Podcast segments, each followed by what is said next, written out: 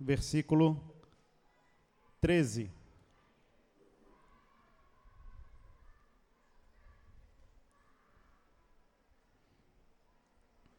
Colossenses.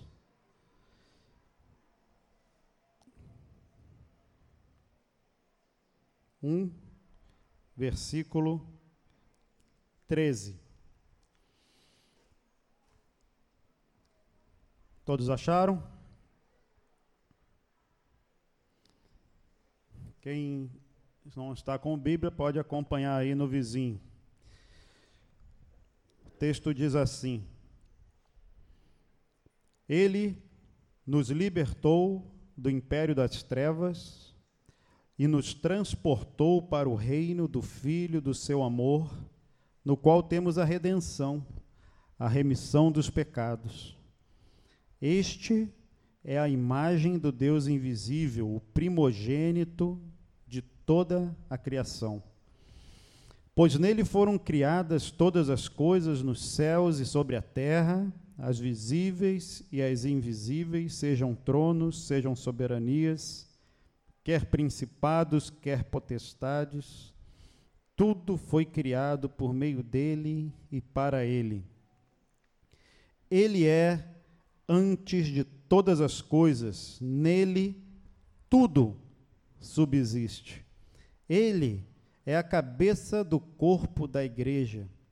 Ele é o princípio, o primogênito dentre os mortos, para em todas as coisas ter a primazia.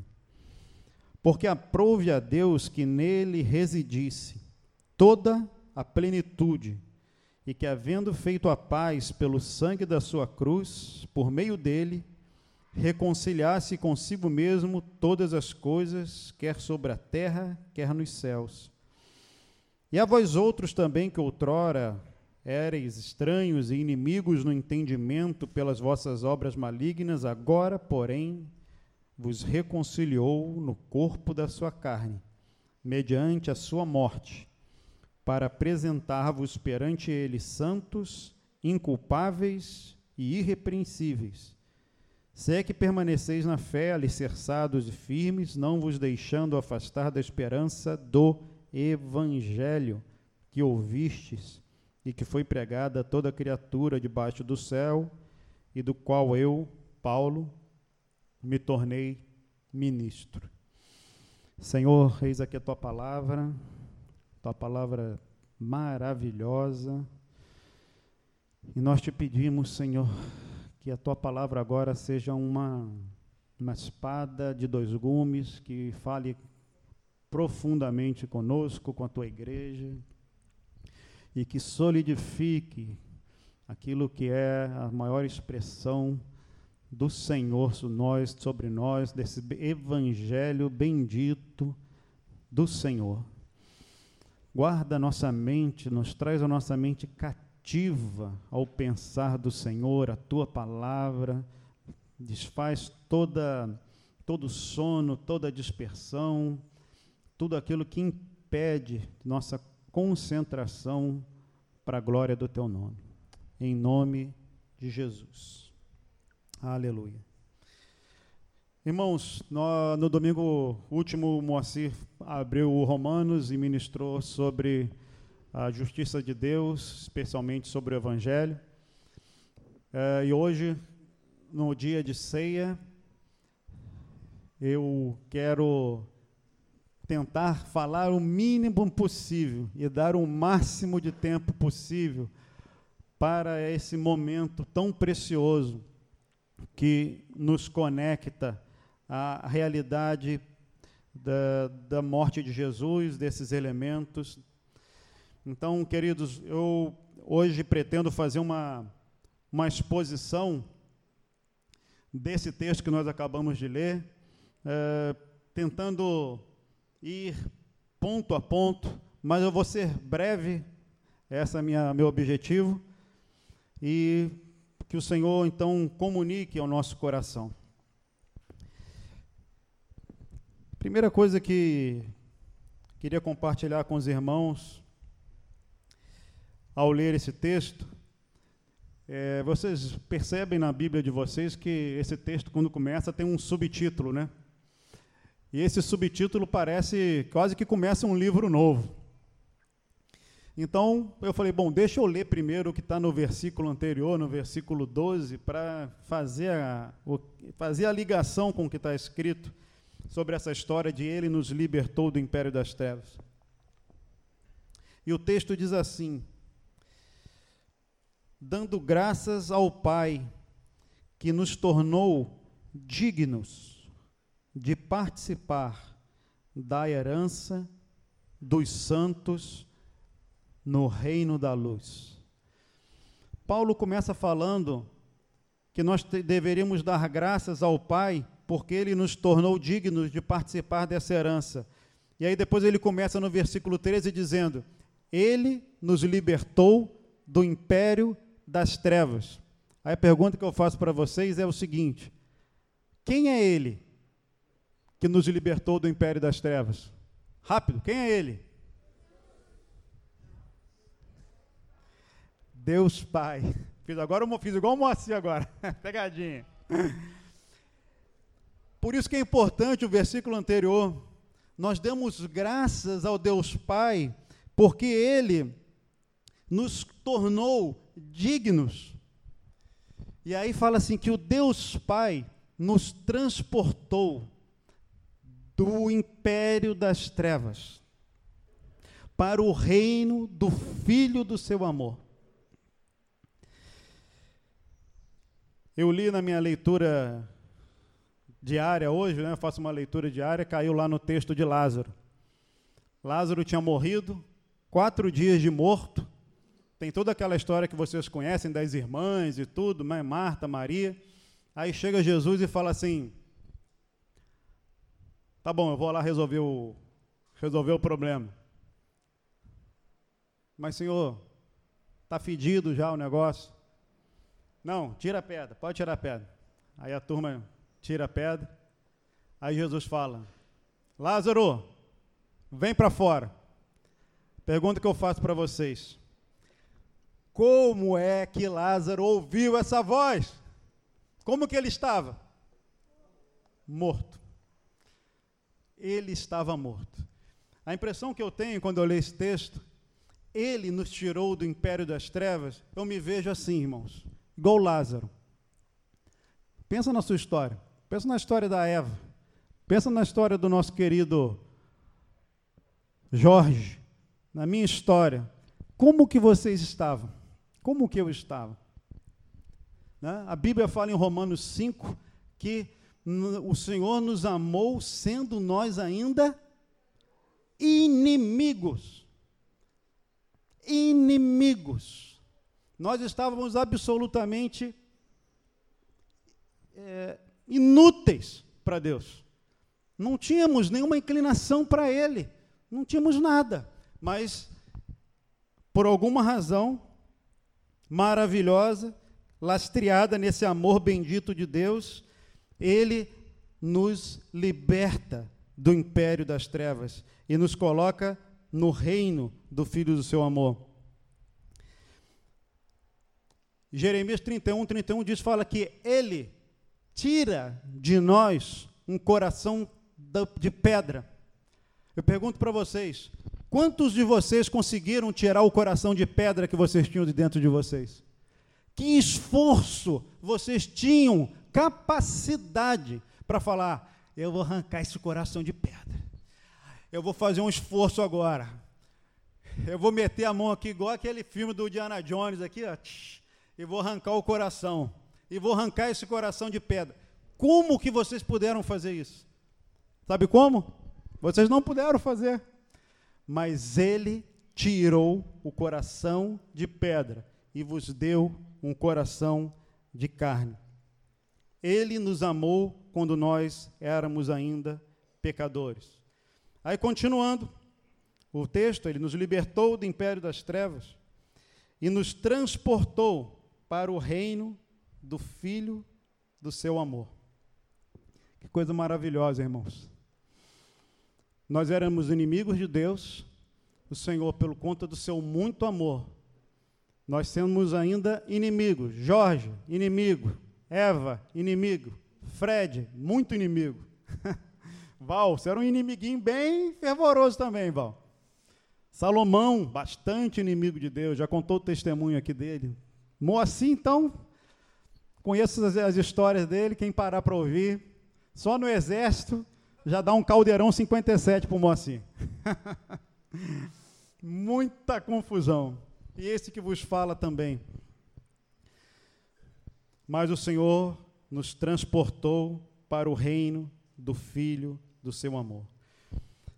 Tudo o que nós recebemos, irmãos, de bom, nós recebemos porque nós fomos colocados em Cristo. Olha o que, continuando o texto, olha o que acontece. Ele nos transportou para o reino do Filho do seu amor, no qual temos a redenção.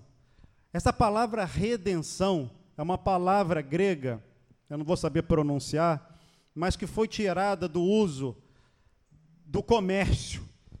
É uma palavra que dá a ideia de compra e venda.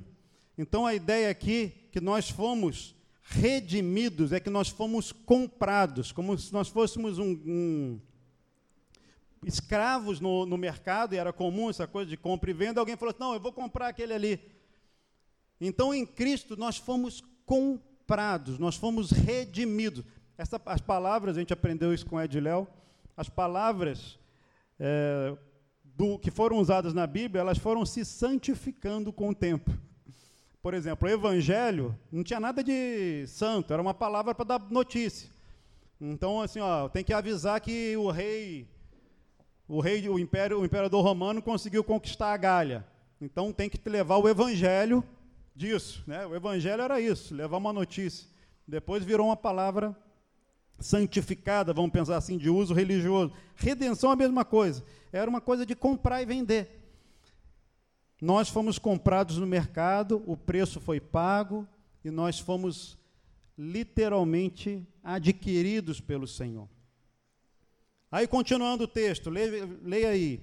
No qual temos a redenção, aí depois fala assim: a remissão dos pecados. Queridos, o sangue da nova aliança que nós vamos tomar aqui, Jesus, quando partiu a ceia, falou assim: Este é o sangue da nova aliança para a remissão de pecados.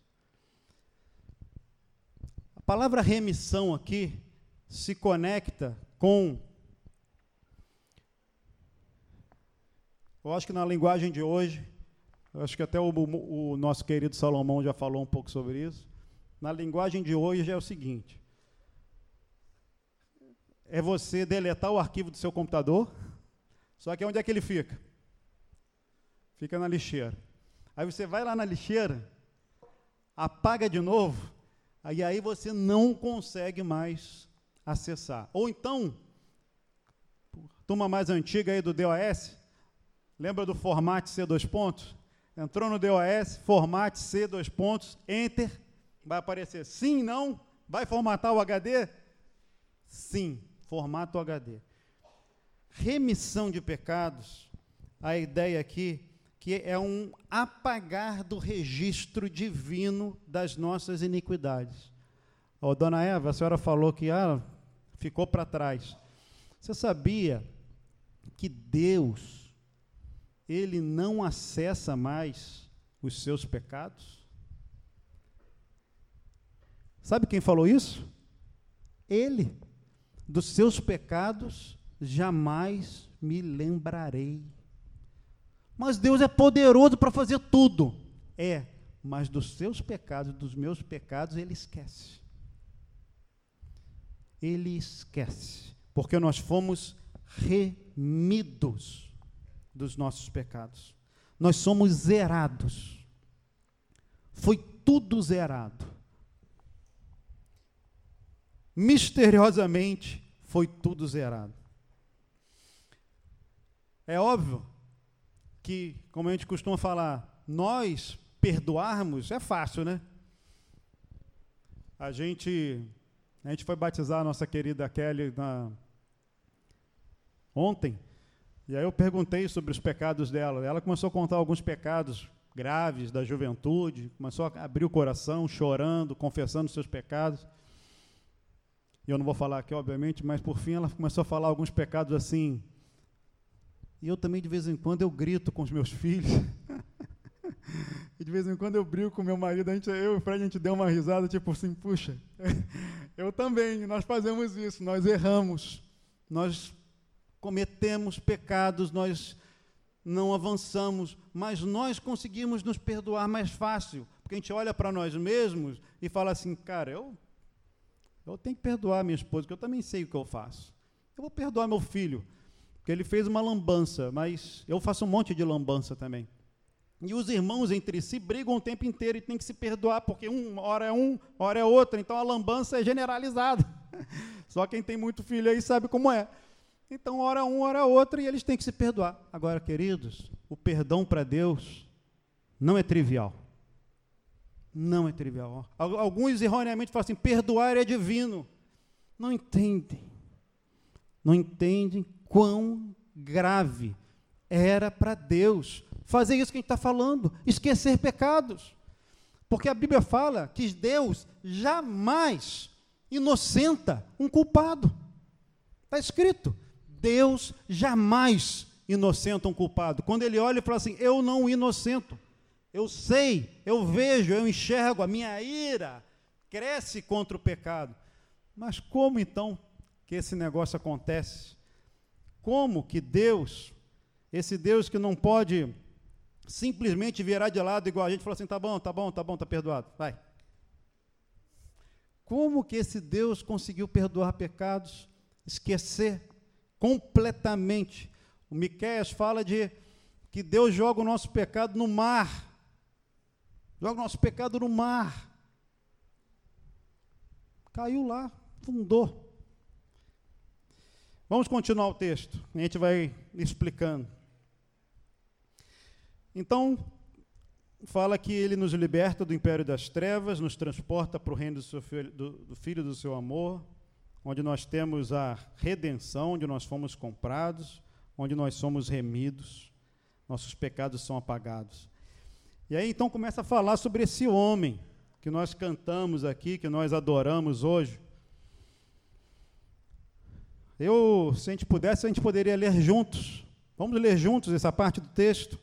Olha essa, essa linda poesia que é, faz parte da nossa catequese sobre Jesus a partir do Este é a imagem do Deus invisível. Se a gente puder ler juntos, diz assim: Este é a imagem do Deus invisível, o primogênito de toda a criação, pois nele foram criadas todas as coisas nos céus e sobre a terra, as visíveis e as invisíveis, sejam tronos, sejam soberanias, quer principados, quer potestades. Tudo foi criado por meio dele para ele. Ele é antes de todas as coisas nele tudo subsiste. Ele é a cabeça do corpo da igreja.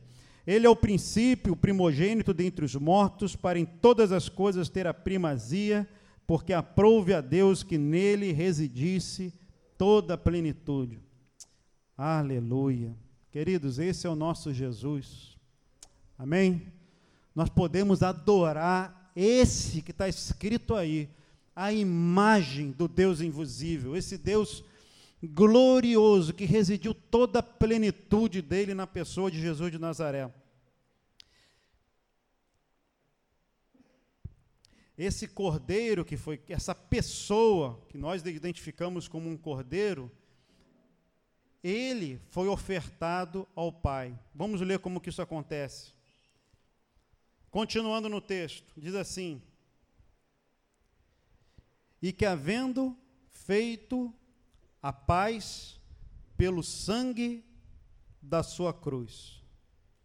E que, havendo feito a paz pelo sangue da sua cruz. Nós vamos tomar a ceia aqui, irmãos. Nós vamos comer o pão, nós vamos tomar do cálice, e nós não podemos fazer isso de forma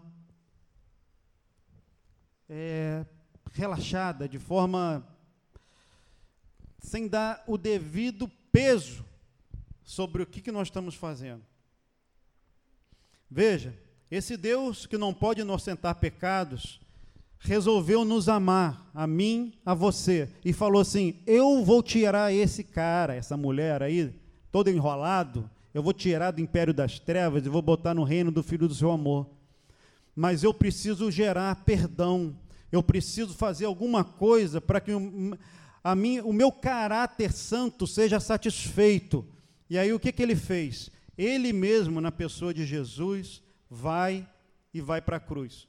Olha o que acontece na cruz. Tem um outro termo chamado que Jesus foi na nossa propiciação. Queria que você prestasse um pouco de atenção aqui sobre isso, irmãos. Propiciação. O que é propiciação? Essas palavras mais complicadas a gente precisa parar para entender, senão gente, toda vez que a gente, você vai ficar lendo na Bíblia e não vai entender. Propiciação dá ideia de um, uma, um sangue, uma libação que é feita num altar para que a ira da divindade não recaia sobre alguém. Então, quando você fala que Jesus é a nossa propiciação, é como se ele, a hora que morresse na cruz, ele desviasse a ira divina por conta do meu e do seu pecado, e aí então ele se desvia e ele passa a não enxergar mais ah, o objeto da sua ira, então ele fica com a sua ira desviada. O que, que eu acho, isso também é uma, uma visão, mas o que, que eu acho que é mais completo? Jesus, no Getsemane, ele, como foi a oração dele? Vocês lembram? A oração de Jesus no Getsemane. Está lá escrito em Marcos assim, a de Marcos é a que eu mais gosto. Pai, passa de mim esse cálice. Ele ora assim direto. Pai, passa de mim esse cálice. E naquele processo de oração não tinha ninguém orando. Eu ouvi, eu vi uma imagenzinha esse dia muito interessante. Fala que os discípulos tinham viraram noite é, pescando, né? Mas não conseguiram passar uma hora orando.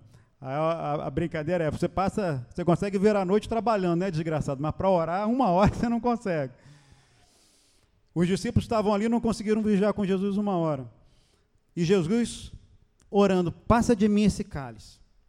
O que, que era o cálice, queridos? O que era o cálice? Alguma ideia? Hã? Nós interpretamos assim: o cálice é o caminho da cruz. A cruz foi a, a versão histórica do que aconteceu no cálice. Mas se você for pegar a palavra cálice no Velho Testamento, o cálice está associado a quê? Você vai saber. O cálice no Velho Testamento está associado à ira de Deus. Nós não costumamos não falar mais sobre isso, né? A ira de Deus parece um assunto muito complexo.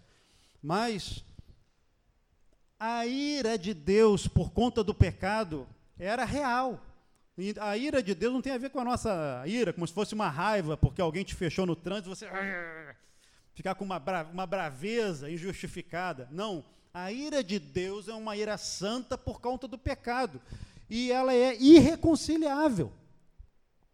Não tem como assim abrandar essa ira. E então, quando Jesus fala que ele tomou o cálice, ele tomou, aí sim, na cruz, ele sorveu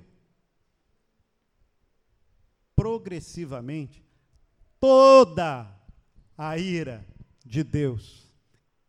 Por conta dos teus pecados, desses que a Eva falou, dos meus, do Fred, do Heitor, da turminha nova toda a ira de Deus caiu sobre Jesus, o esmagando, porque o Senhor agradou moê-lo.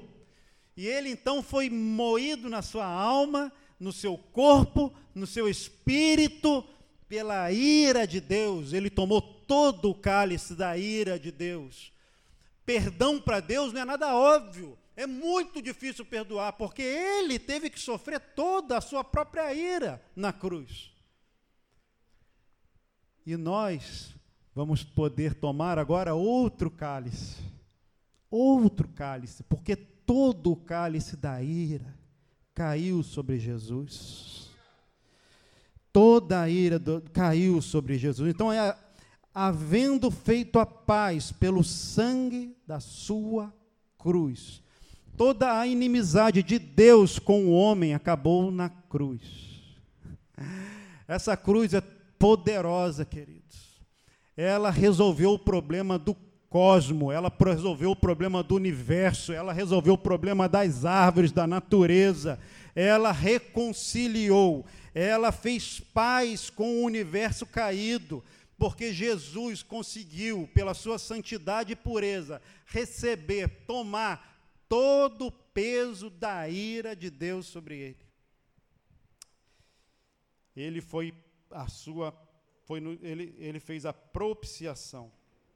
E hoje, por meio dele, reconciliar-se consigo mesmo todas as coisas. Agora tudo está reconciliado com Jesus tudo é possível se reconciliar com Jesus. Queridos, isso é muito poderoso. Isso é a boa notícia que nós temos que contar. Que Deus reconciliou as coisas, Deus resolveu os problemas, Deus resolveu os nossos problemas de pecado, tudo ficou resolvido em Jesus. Amém?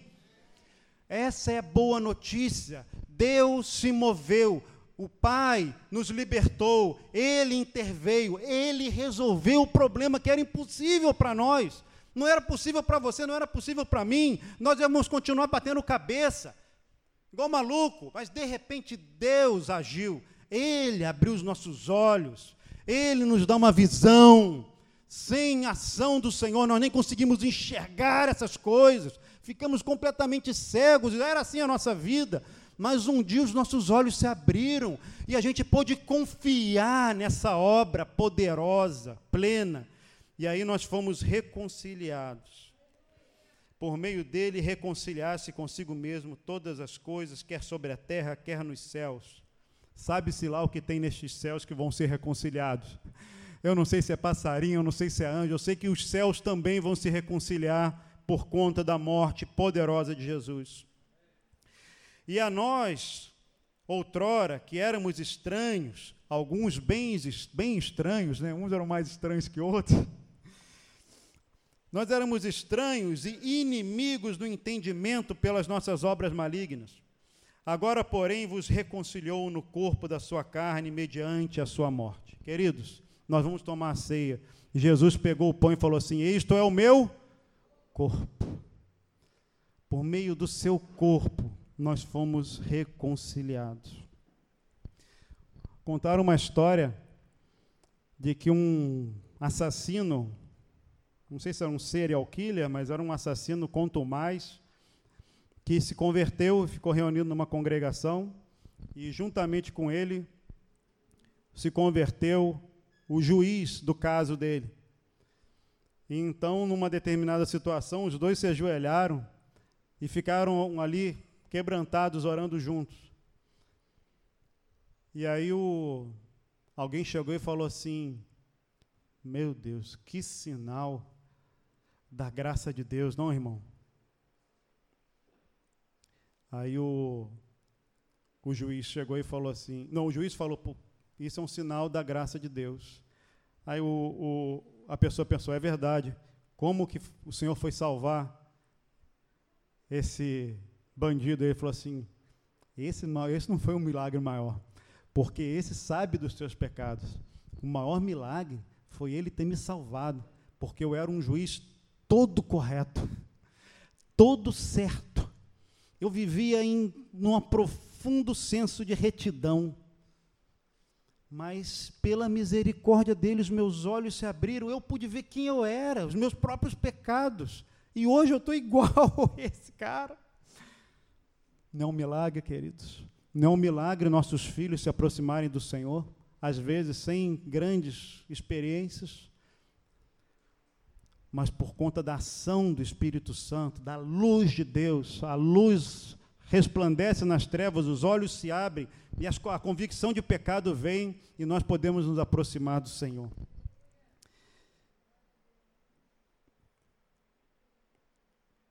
A parte final, queridos. Então nós temos um grande evangelho baseado na ação de Deus, que nos liberta do império das trevas, nos coloca no reino do Filho, nos compra, apaga nossos pecados, nos reconcilia, reconcilia tudo, nos dá paz. Ontem a Denise estava contando do testemunho dela, lindo.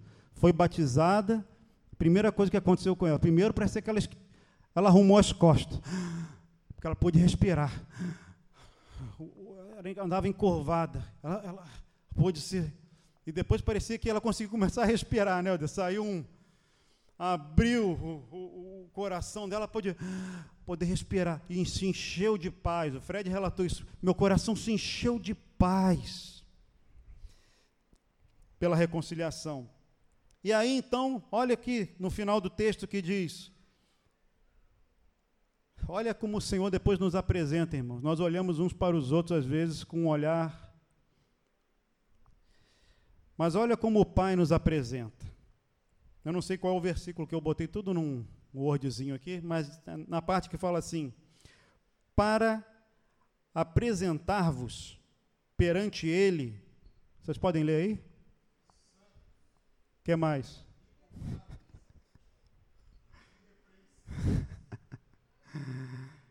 Queridos, a obra do Evangelho nos apresenta a Deus santos, inculpáveis e irrepreensíveis. Pensa no seu marido agora aí. Você acha que ele dá uns vacilos de vez em quando? Pensa na sua esposa. Pensa no seu filho. Pensa em você mesmo. Quando você olha para você mesmo, você fala assim, cara, numa boa, eu não sou irrepreensível, não. Você é repreensível? Se o Boechat falava que ninguém resiste a um grampo. Se houvesse um grampo na sua vida 24 horas, sabendo você por dentro, por fora, o que você vê, o que você pensa, que imagina os teus pensamentos, tudo no, no telão assim aparecendo. Blum, blum, blum como que você fica. Mas o que eu quero dizer para você, meu querido, não eu, é o que a palavra diz, que essa obra do Evangelho nos tornou santos, inculpáveis, irrepreensíveis. Amém? Como isso é possível, querido? Porque essa obra já foi toda concretizada. Toda concretizada. Aí você pode falar, mas é, tem alguma coisa errada nisso aí. Porque isso aí não funciona muito, não. Eu não está dando tanto certo comigo. Tem hora que eu nem sempre eu consigo. Nem sempre dá certo. Mas, queridos, esta é a verdade do Evangelho. E como que a gente permanece nessa santidade inculpável, irrepreensível? Você tem que começar a jejuar mais, orar mais, ler mais a Bíblia. Você tem que começar a subir escada, você tem que subir escada de joelhos, você tem que ajoelhar no milho. Não! Olha o que a Bíblia diz para você se tornar mais santo. Diz assim: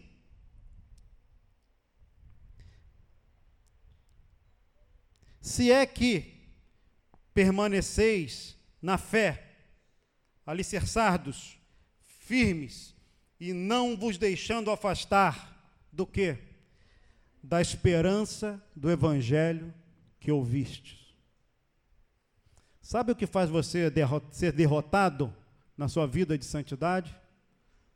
Seus olhos fechados para essa realidade das insondáveis riquezas de Cristo.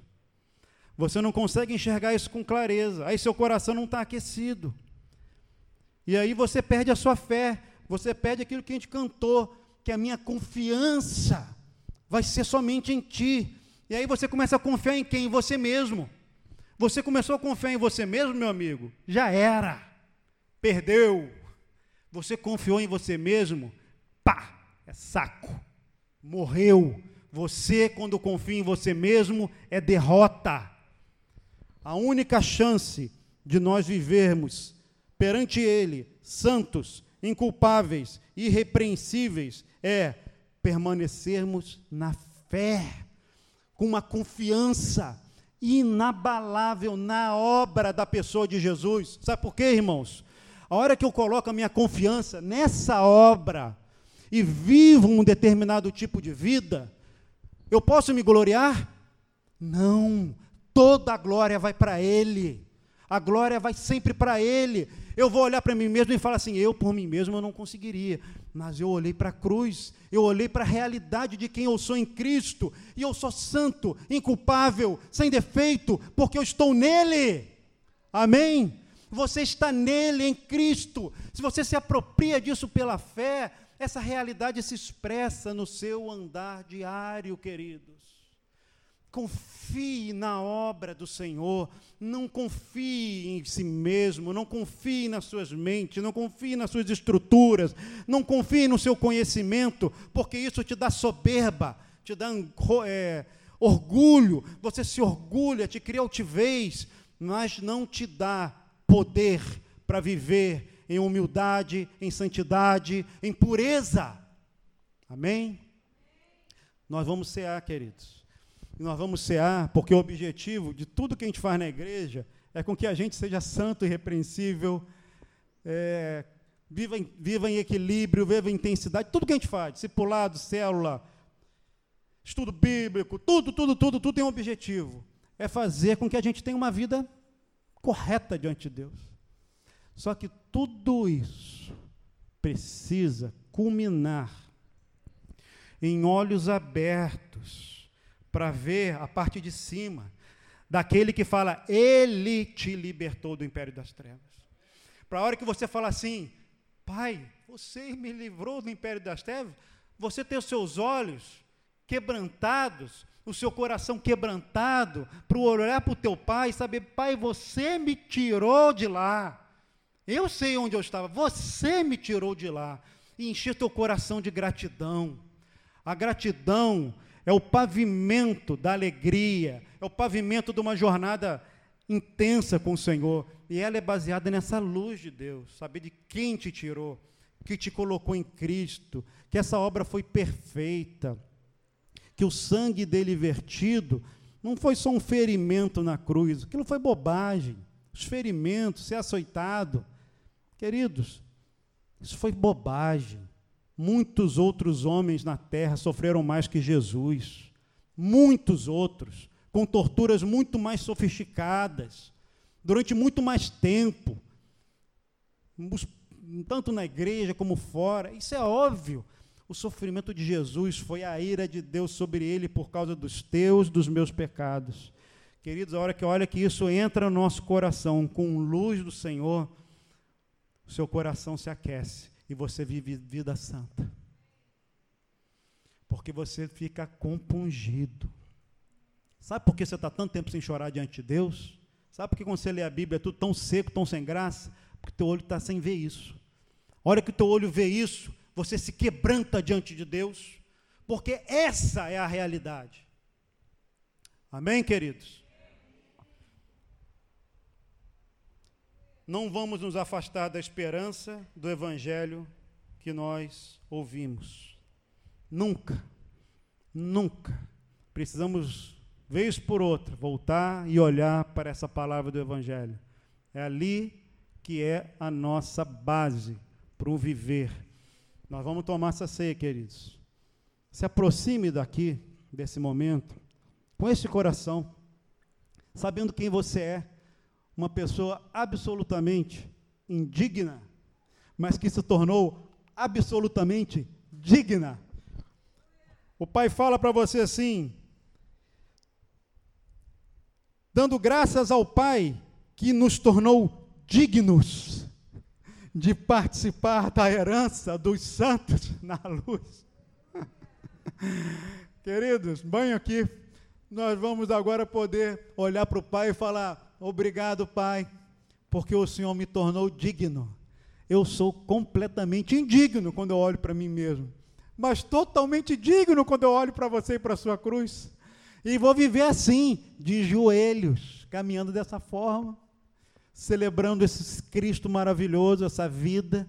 Eu vou me alimentar disso, eu vou tomar desse sangue que me comprou, que me lavou. Vou comer desse, dessa carne que cumpriu todo o propósito de Deus. Né? Jesus viveu de forma perfeita e irrepreensível, Que loucura, né? Viveu de forma perfeita e irrepreensível. Nenhum dolo se achou em sua boca. Aquele que não cometeu pecado, Deus o fez pecado por nós. E agora nós vamos, por conta dessa obra gloriosa, poder com alegria, com júbilo, com fé, viver com ousadia a liberdade dos filhos de Deus. Amém, queridos? Vamos viver a liberdade dos filhos de Deus. Corações gratos, corações jubilosos, corações aquecidos com um grande evangelho que nós temos para compartilhar com pessoas, seja as Kellys, seja as Evas, seja os nossos amigos, nossos vizinhos, chegar para as pessoas e falar assim, cara, preciso te contar um negócio. Preciso te contar um negócio. Não estou querendo falar de você de moralismo, não. Não quero falar para você que você vai ter uma vida melhor, não. Quero falar que você está todo errado e que eu estou certo, não, cara. Esquece isso. Preciso te falar de uma outra coisa, cara. Preciso te falar de uma, de uma realidade, cara. Meu amigo, o que Deus fez por você, o que Deus fez por nós, essa reconciliação, esse perdão, é só chegar agora e eu confio, eu confio, eu quero. Vem, vem, vem para isso. Nós precisamos crescer nisso, né, queridos? e ganhar muitas pessoas para Cristo, para estar uma mesa muito farta de centenas de milhares de pessoas compartilhando conosco, para a glória de Jesus. Amém?